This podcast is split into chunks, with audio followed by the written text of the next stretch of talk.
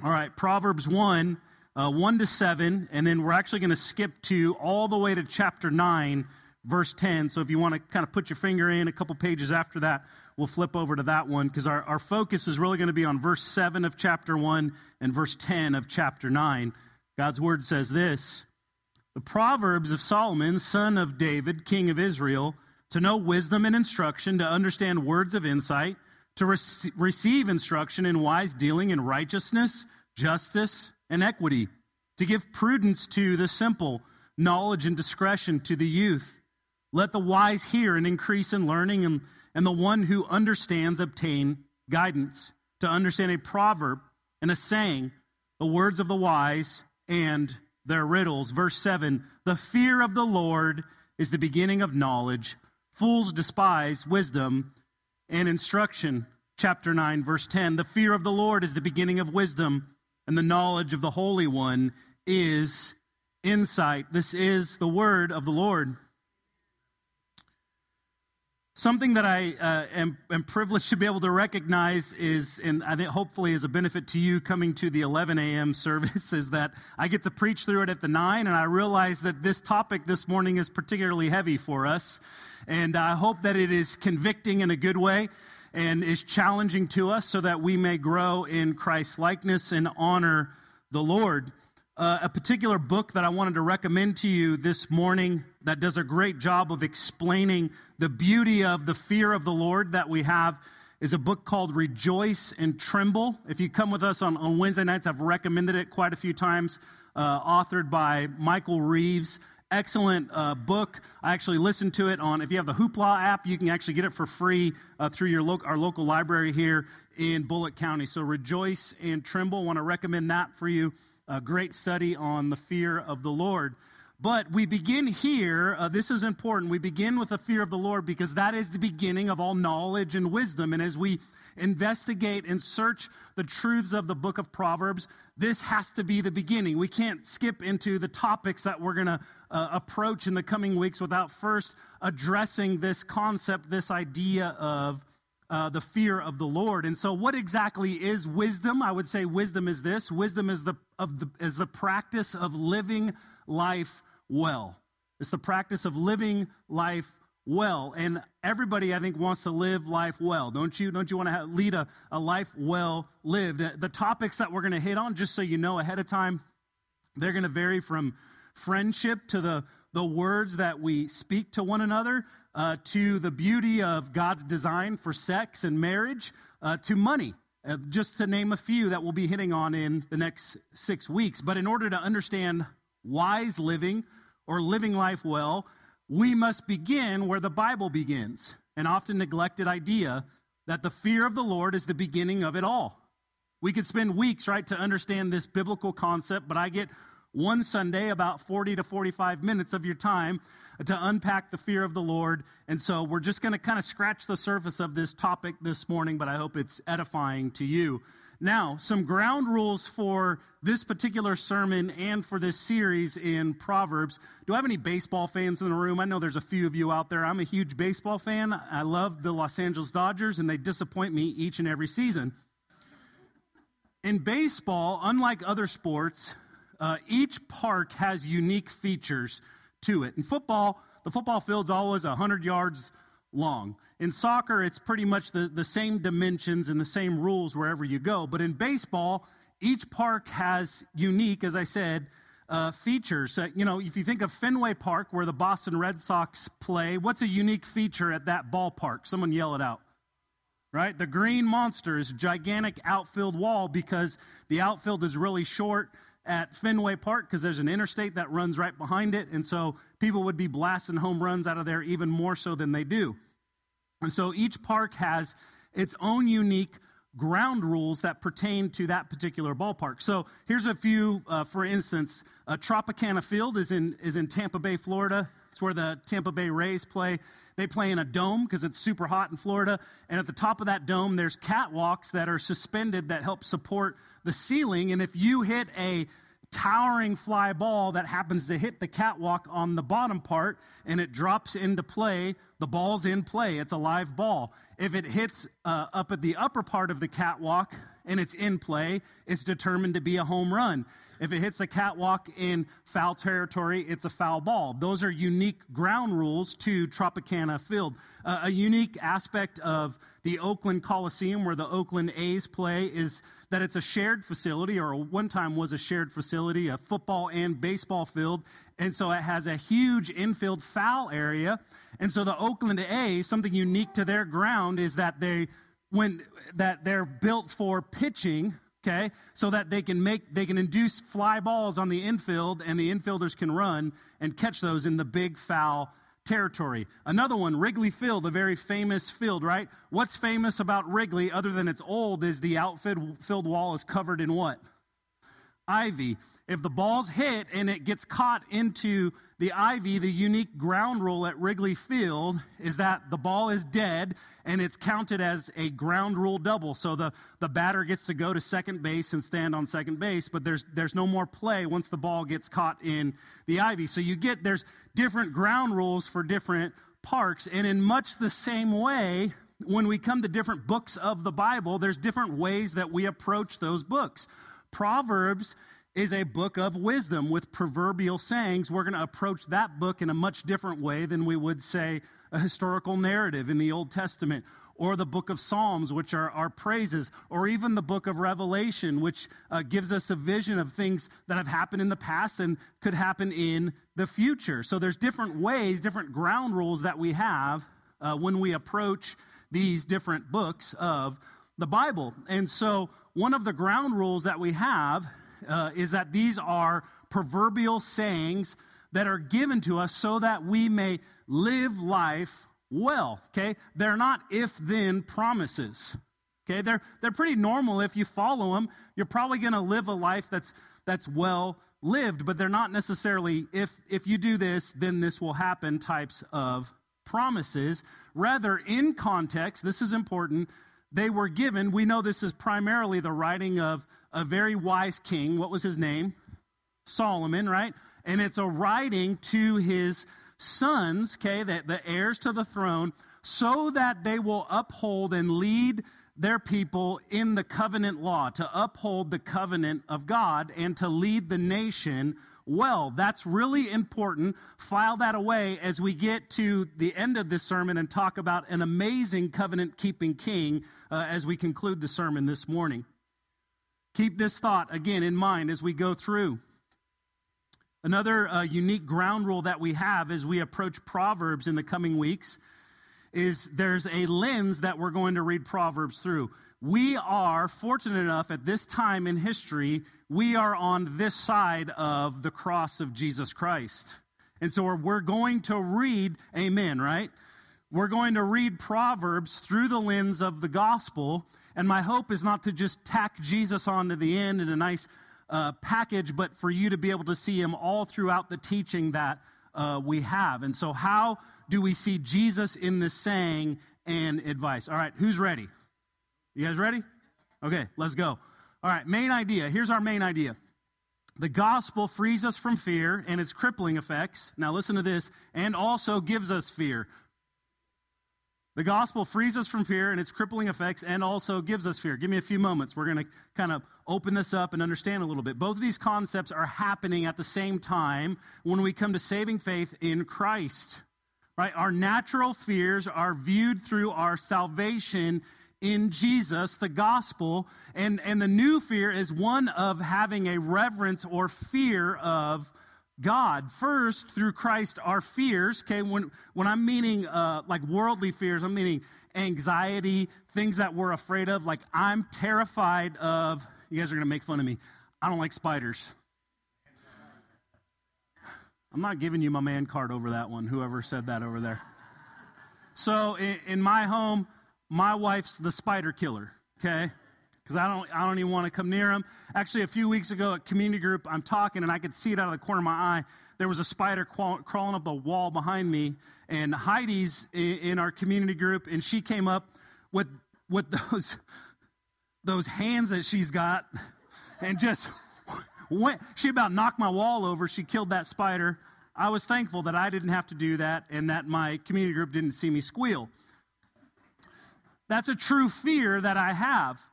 So, first, through Christ, our, our, fears, our anxiety, and worry must be cast aside. Listen to these clear statements. So, we have to reconcile these concepts this morning the fear of the Lord, and then our fear, the fears, kind of natural fears that we have within the world. Because the Bible says often, do not fear, do not be afraid, fear not. Listen to this Isaiah 41:10. So, we're going to kind of travel through all of Scripture here Old Testament, a gospel and a New Testament letter. Fear not, for I am with you. That's important. Be not dismayed, for I am your God. I will strengthen you. That's the positive, right? I will strengthen you. I will help you. I will uphold you with my righteous right hand. Let's see what it says in John chapter 14, 27. Peace I leave with you, my peace I give to you, not as the world gives, do I give to you. Let not your hearts be troubled. Neither let them what? Be afraid, right? Don't be afraid. I give you peace. Paul in Romans 8:15 For you did not receive the spirit of slavery to fall back into what? Fear. But you've received the spirit of adoption as sons and daughters by whom we cry this title Abba Father. That's an intimate title that we get to call out to God. It's interesting that the beginning of knowledge or wisdom is the fear of the Lord, but the scriptures oftentimes command us what? Do not be afraid. Don't fear. Don't be anxious. Don't worry. And I believe Matthew 10:28 actually summarizes this idea well for us. Jesus teaching his disciples says this in Matthew 10:28, "And do not fear those who kill the body, but cannot kill the soul. Who's he talking about? Right, people. He's talking about people. Man, don't be afraid of people. Don't be afraid of the world systems. Do not fear those who kill the body but cannot kill the soul. Rather, here it is fear him who can destroy both soul and body in hell. The context of Matthew 10 is instruction on, on Christians enduring persecution or pushback against their faith in Christ. What Jesus is saying here is we have no fear of man because the one we truly fear is over all, the Lord. This is the tension of fear within our lives. We no longer have to fear the things of the world, right? Money problems, failures of sin, day to day issues in life, because the Lord is over those things, saying again what uh, the Bible says in Isaiah 41:10 Fear not, for I am with you. Be not dismayed, for I am your God. I will strengthen you. I will help you. I will uphold you with my righteous right hand. We don't have to fear the things of this world because the Lord is over those things. Now, okay, He is the one we fear. And yet, what do I even mean by this fear of the Lord that we speak of in Scripture? It's not a, a shivering fear, right? When I was a little kid, this one might cost me my man card. When I was a little kid, I was afraid of the dark and I was afraid of monsters underneath the bed or in the closet. They were in one of those two places. And so, what I would do in that fear is I would just pull the blankets over my head, right? That made everything better. Okay, that's not the fear, the kind of fear that we're talking about, but rather, the fear of the Lord is this it's the reverent approach that we come to the Lord by. It's an understanding of this that God is great. We humble ourselves before the Lord this is what it means to fear God. It is to begin to understand this his absolute majesty, glory, and power in the face of our lack of those attributes. Ray Ortlund, I think, says it very well in this quote. If you look to your notes, he says, We begin our journey into wisdom by revering the Lord with holy awe, and we never grow beyond it. Fearing the Lord is never something that we grow out of. It's not a fear that we overcome because it's a healthy fear for our spiritual life. Because all true wisdom, Ortlund says, is His alone. And, and this awe of God is granted to us by His grace. That we are humbled before this holy God and realize our need of His righteousness for us. And so, the first point that we're going to look at this morning is this is we're going to examine the loss of the fear of the Lord. The loss of the fear of the Lord. Again, if, if we are to take hold, this is God's word. We believe it to be true. We believe it to be useful for instructing us and correcting us and building us up in Christ's likeness. Verse 7 says this the fear of the Lord is the beginning of knowledge, right? We can almost put a but here, but fools despise wisdom and instruction. That's the foolish way. The right way is to grow in the knowledge of the Lord, to fear Him. Now, the, the easy pathway when I put out a point like the loss of the fear of the Lord is to for us to condemn culture and say they've lost the fear of the Lord. It's really easy when we sit and listen to a sermon to think about everybody else in the room that needs to hear that sermon, but I want to ask you this morning to listen for yourself. To listen for yourself for these instructions. Again, we can, we can think of our society or our culture as we examine a tragic loss of the fear of God, and I believe that to be fair and obvious. I, I believe our culture is irreverent to God. They don't think about Him, they don't care about what God thinks, they don't even acknowledge Him. But that's the low hanging fruit. That's easy. If we are to grow, we must examine ourselves. That's difficult to do, isn't it? It's hard.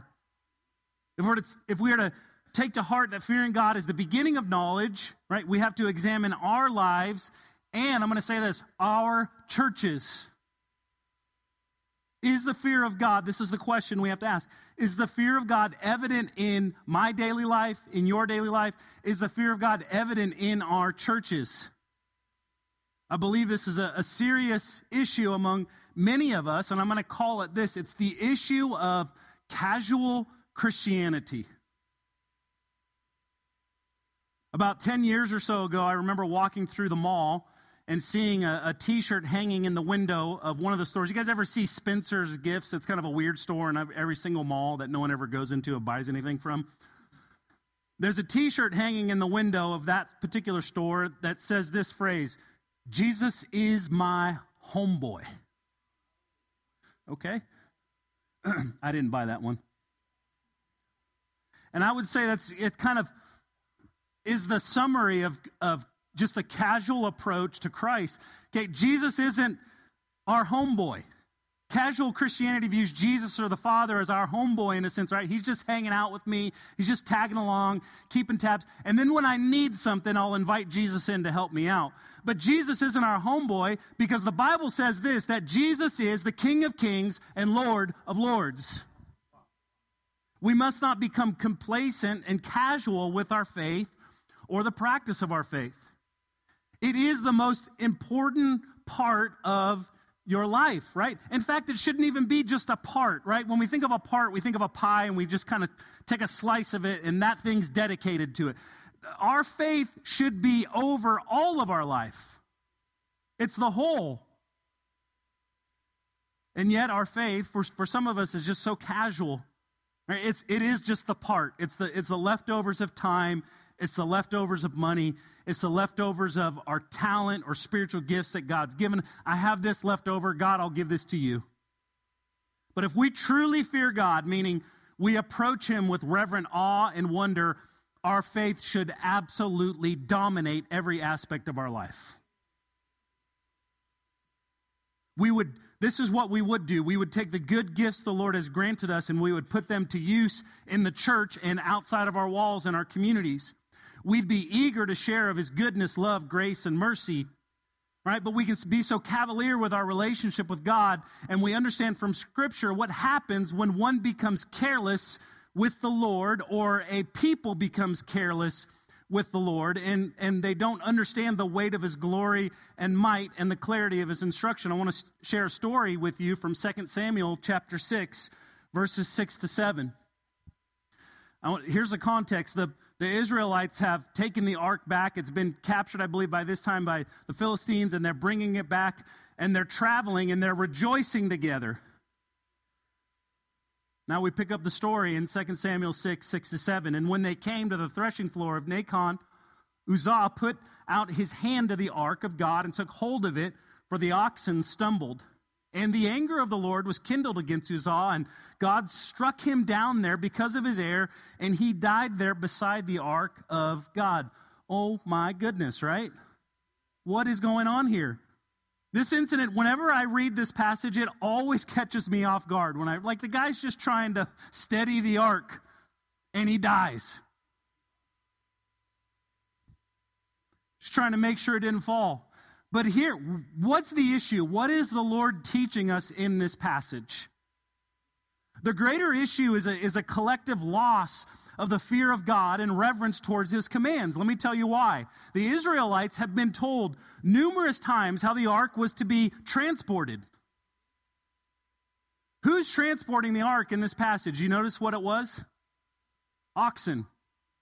But the Word of God says it was to be carried by priests with poles. It was designed to be carried by God's people. But here it's transported by oxen, which eventually, what happens? They stumble. Uzzah seems to do a noble thing when he tries to secure the ark, and yet the instructions were for their safety, right? Don't touch this. It's like if, people handling radioactive materials, they have protocols on how they're supposed to handle them. God's so good to us and gracious that He says, This is how you handle this thing. Handle it with care because if you touch it, you're going to die. That's what happened. And this display of God's anger towards disobedience was for all the nation to see. It didn't just happen in private. Everybody saw what happened to this man that reached out and touched the ark. And hopefully, they all learned a lesson that day. We need to listen to the word of God and we need to obey it. Handle with care.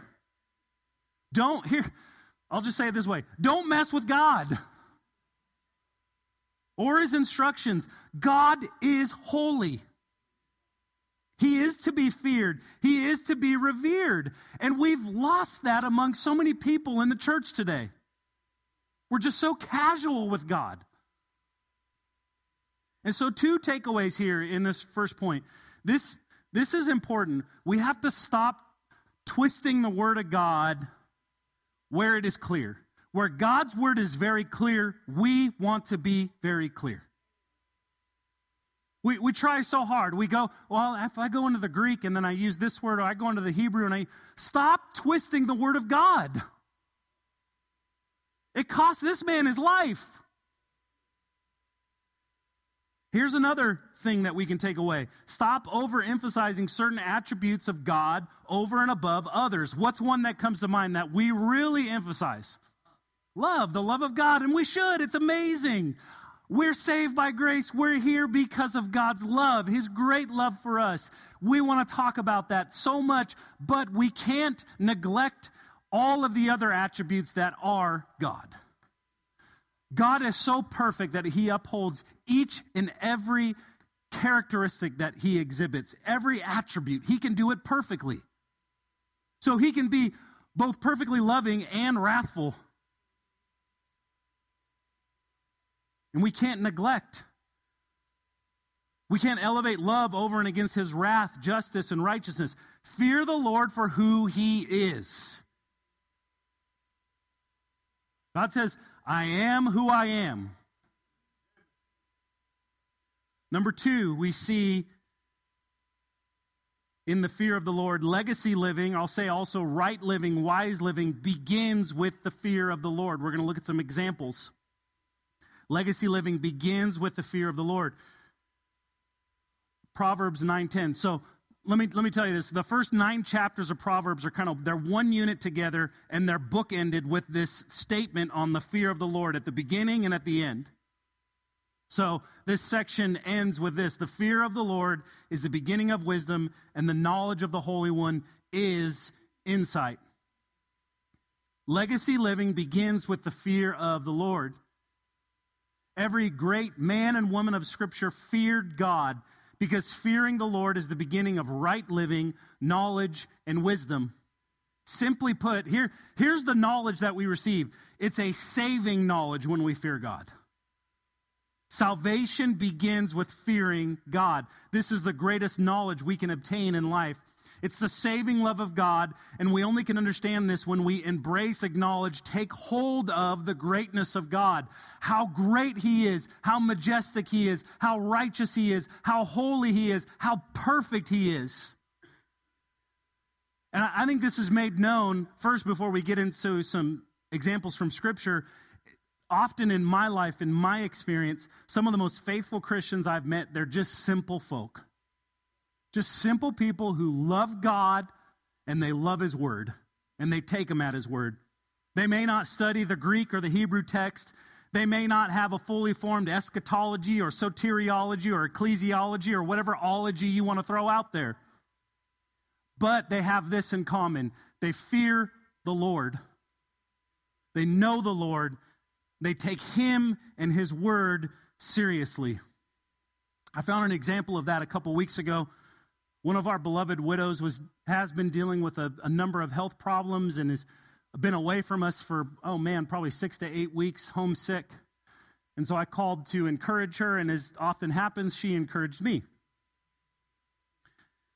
And this, this woman is incredible. She's one of the kindest people that I know at our church, the most loving, the most encouraging, soft spoken, gives the best hugs.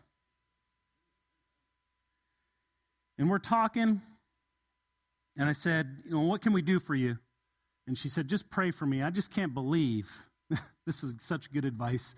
She goes, I just can't believe that God loves a filthy sinner like me. This is one of the godliest people I know. Kind, gentle, encouraging. What does she call herself? How did she come to that conclusion? She knows God. She knows how big He is. She knows God deeply. These are legacy believers, and we can gain so much wisdom, knowledge, and right living from them. Young people, get around some older, mature folks who love Jesus and learn. We see great men of Scripture begin with the fear of the Lord, reverence for God. Think about it. Think about Moses.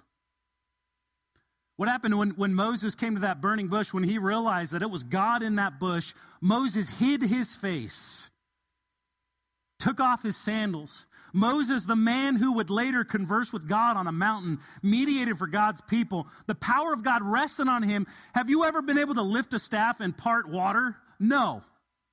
Moses did through the power of God. This man, when confronted with the holiness of God, what, what did he do? He fell face down and hid his face. Do we approach God in the same manner? Or is it just like casual Friday all the time, right? When I was in retail, we had casual Friday. Is it just casual Friday with God all the time? Isaiah, a great prophet of the Old Testament, I love Isaiah chapter 6. It's such an amazing chapter. When he's brought into the throne room of God, I think it's a vision. he's not physically brought. It's, it says a vision of Isaiah. So it's just a vision of the throne room of God, of being in God's presence. Isaiah says these three words in our English translation. He says, Woe is me. Even in that situation, in that, in that vision, there's seraphim. These are glorious beings created by God. Even the seraphim, these glorious beings, it says they, they hid their face from the holiness of God. Even the angels look away a little bit. When Saul of the, of the New Testament was on his way breathing out murderous threats against the church, was confronted with the light of Jesus, Saul, who would later be named Paul, fell to the ground in the light of our resurrected King. He was thrust to the ground by the power and might of our resurrected Savior. He was blinded by God and brought to a humbling place to revere the Lord. It reminds me of this quote from John Flavel, a Puritan. He says, Faith is fertilized by the fear of God. I love that. All these men are, are regarded as men of great faith, and their faith grew. It, it was fertilized because they feared the Lord. They had great reverence for God, His Word, and His power. Lastly, the greatest God fearing legacy of Scripture is not Moses or Isaiah or Paul or you or me. It's the model of our Lord and Savior, Jesus. Jesus models for us an incredible fear of the Lord. The Word of God, in fact, actually foretells of this, this fear of God that the one coming would have. In Isaiah chapter 11, verse 1 to 2, the Bible says, There shall come forth a shoot from the stump of Jesse, and a branch from his roots shall bear fruit, and the Spirit of the Lord shall rest upon him. Do you remember what happened when Jesus was baptized? What came down? The Spirit of the Lord rested upon Jesus and remained with Jesus. The spirit of wisdom and understanding, right? We have much to learn from Jesus. The spirit of counsel and might. The spirit of knowledge, and hear this, underline this if you want, and what? The fear of the Lord. Jesus, in his humanity, feared the Lord God. Jesus knew his purpose and plan, and in great reverence and awe, he fully obeyed.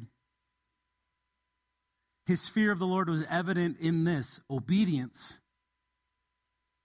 Jesus was fully obedient to the Word of God, that not one iota of the law was cast aside. He lived it perfectly. Just as Solomon penned most of the wisdom writings of Scripture, Proverbs included, and the intent was for his own sons to be able to uphold the covenant of God. Hear this. They all failed miserably. We have all failed miserably to live up to God's standards and expectations to his law.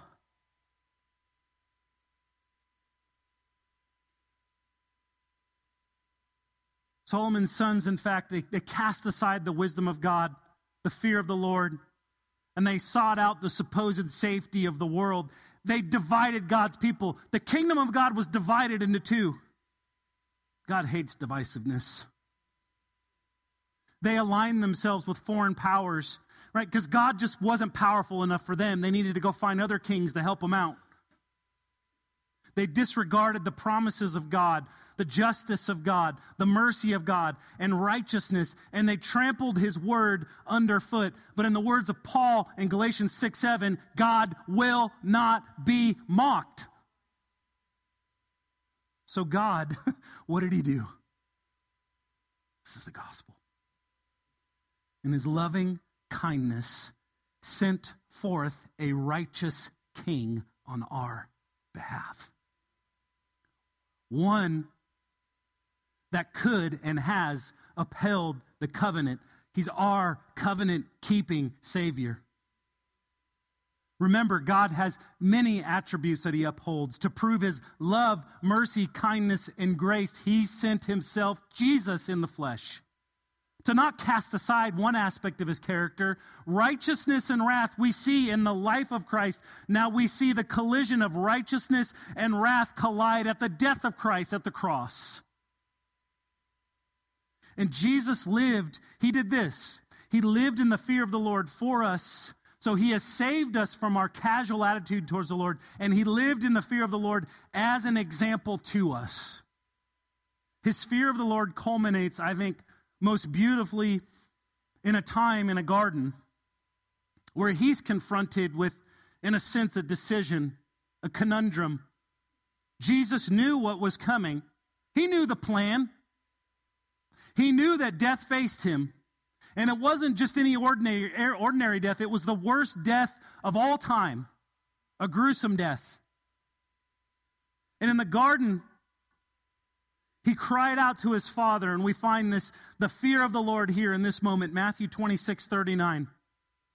The Bible says, in going a little farther, he fell on his face and prayed, saying, My father, if it is possible, let this cup pass from me. You hear the, the anguish in his soul. One of the one of the descriptions of the passages of this moment was that Jesus was sweating drops of blood. He was so distressed. Then he says these words we see this, the fear of the Lord captured right here. Nevertheless, not as I will, what? But as you. God, I will carry out your plan, even unto death. And so we have in Jesus Christ the perfect King who came in his loving kindness in our place. He lived perfectly in our place. He died in our place. But the beauty of it all is that he didn't stay dead. He raised up, conquering sin and death. That we may take hold of this free gift of grace that He has given us through faith. That we may fear the Lord as He fears the Lord. That we may humble ourselves before God Almighty and receive King Jesus as our Savior. I want to read this passage, came to mind this morning. I want to read this as we can see kind of the two positions that may be in this room because there's there's one side in here right now that you don't have faith in Christ. And the most loving thing I could say to you this morning is if if you haven't entrusted your life to Jesus, you should be afraid of God.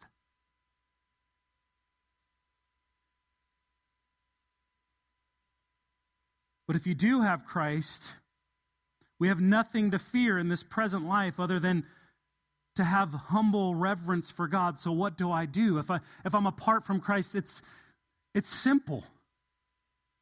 We place our confidence, our trust, trust in the finished work of Jesus. This is what happens. I want to share this last thing with you, and then we'll the band will come forward. Just just one more thing. Hebrews 12, 18 to 29. I'm just I'm just going to read it straight through. The author of Hebrews encourages us in this way. He says, For you've not come to what may be touched a blazing fire and a darkness and gloom and a tempest and the sound of a trumpet and a voice whose words made the hearers beg that no further messages be spoken to them. For they could not endure the order that was given. If even a beast touches the mountain, it shall be stoned. Indeed, so terrifying was the sight that Moses said, I tremble with fear. Okay? So apart from Jesus, that's where we are. We tremble with fear in the face of God. But there's a but here in verse 22. But you have come to Mount Zion, to the city of the living God, to heavenly Jerusalem, and to innumerable angels in festal gathering, and to the assembly of the firstborn who are enrolled in heaven, and to God, the judge of all, and to the spirits of the righteous made perfect, and to Jesus, hear this, the mediator of a new covenant, and the sprinkled and the sprinkled blood that speaks a better word than the blood of Abel. See that you do not refuse him who is speaking. For if they did not escape when they refused him who warned them on earth, much will we escape if we reject him who warns from heaven. At that time his voice shook the earth. But now he has promised, Yet once more I will shake not only the earth, but also the heavens. This phrase, yet once more, indicates the removal of things that are shaken. That is, things that have been made in order that the things that cannot be shaken may remain. Therefore, let us be grateful for receiving a kingdom that cannot be shaken, and thus let us offer to God, hear this, acceptable worship with, here's the word, reverence and awe fear of the Lord. For our God is a consuming fire. The choice is yours. Place your faith and trust in Christ Jesus and be reconciled to God, or one day, if you are apart from Christ, you will stand before God, the judge, and you will be judged according to your own good works, and they will never measure up to his perfection. Place your faith and trust in Jesus Christ. Amen.